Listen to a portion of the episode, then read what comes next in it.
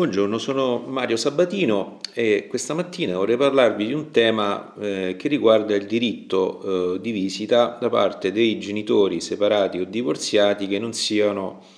collocatari dei minori, dei figli minori eh, in conseguenza eh, dei provvedimenti restrittivi della circolazione delle persone eh, emessi dal governo con eh, i decreti di urgenza che si sono susseguiti dal, nel tempo fino all'ultimo decreto d'urgenza del Presidente del Consiglio dei Ministri datato 22 marzo 2020. Stando a, alle FAC eh, quindi alle domande e risposte mh, che sono pubblicate nel sito del governo, sembrerebbe possibile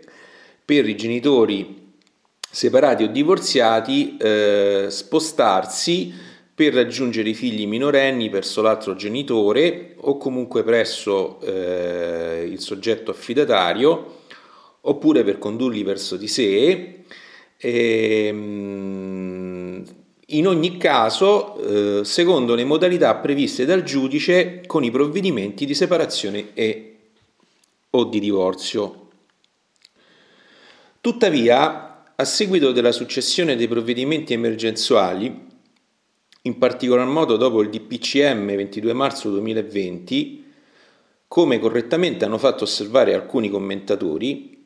esistono incertezze in caso di spostamenti da comune a comune. Infatti eh, non appare sussistere alcun impedimento all'esercizio del diritto di frequentazione e visita da parte del genitore non collocatario nel caso in cui non sia necessario uscire dal comune di residenza, poiché tale eh, attività risulta sottoposta alla regolamentazione del DPCM 8 marzo 2020 che non impedisce gli spostamenti dettati anche da necessità. Di contro, il DPCM 22 marzo del 2020 eh, vieta i trasferimenti da comune a comune, a meno che non siano dovuti ad esigenze lavorative, di salute e urgenze. Pertanto, eh, sostituendo il requisito di necessità con quello di urgenza,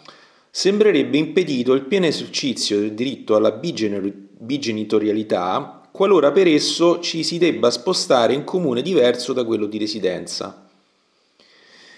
Inutile dire che un'interpretazione del genere risulterebbe fortemente discriminatoria per un grande numero di genitori non collocatari che vivono in un comune diverso rispetto a quello dove si trovano i figli minori,